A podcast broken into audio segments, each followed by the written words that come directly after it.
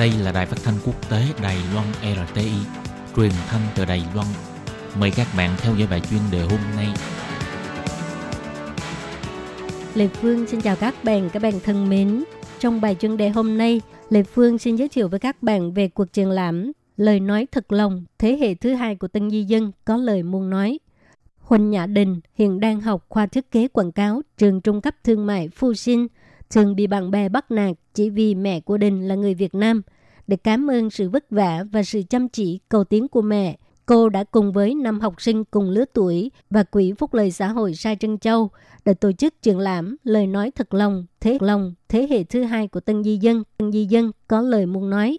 Triển lãm được diễn ra tại Hồng Lâu, Tây Môn Đinh để cho mọi người nhìn thấy tâm tư nguyện vọng và quá trình trưởng thành của con em Tân Di Dân. Mẹ là người Việt Nam khiến cho Huỳnh Nhã Đình cảm thấy bối rối khi nhắc đến mẹ. Dù mẹ là người Việt gốc Hoa, nhìn bề ngoài thì không có gì khác với người Hoa, biết nói tiếng Việt, tiếng Quảng Đông và tiếng phổ thông.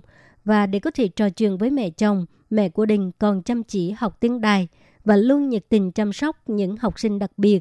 Nhưng bạn bè của Đình vẫn thường giễu cợt nói với cô, mẹ mày là người Việt Nam à, khiến cho cô luôn cảm thấy tự ti, luôn thu mình lại, dùng cách ăn mặc và nói chuyện một cách già dặn để che giấu sự buồn bã trong lòng. Huỳnh Nhã Đình thường trút tâm trạng vào tác phẩm tranh của mình.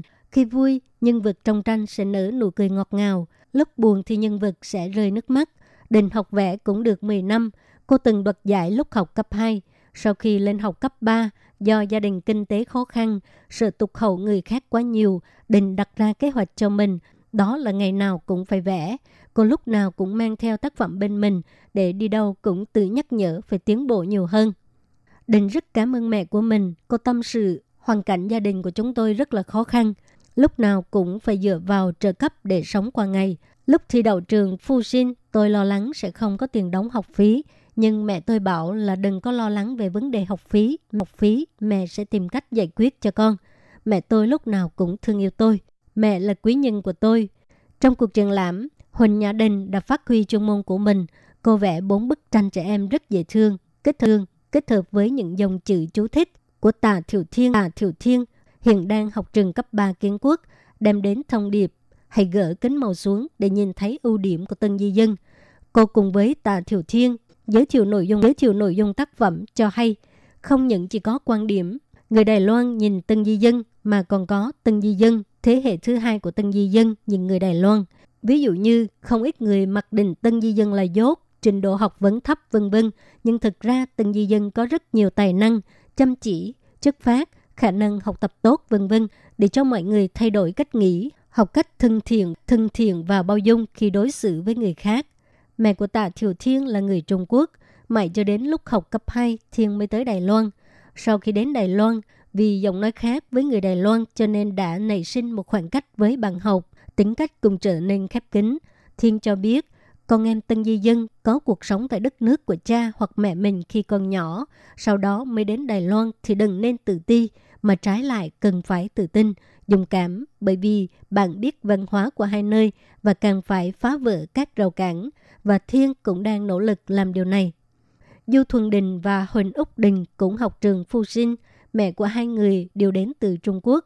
So với thế hệ hai của Tân Di Dân đến từ Đông Nam Á, Thuận Đình, Thuận Đình và Úc Đình cảm thấy con đường trưởng thành của họ là bằng phẳng hơn nhiều.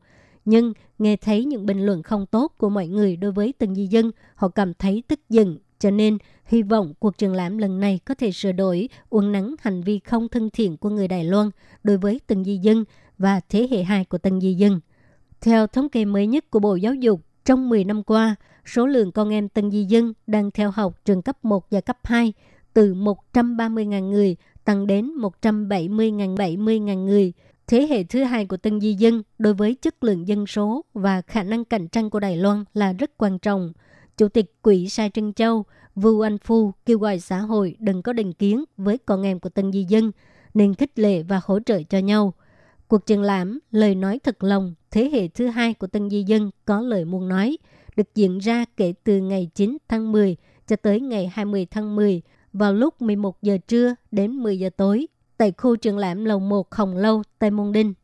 Các bạn thân mến, các bạn vừa theo dõi bài chuyên đề do Lê Phương thực hiện. Xin cảm ơn các bạn đã quan tâm và theo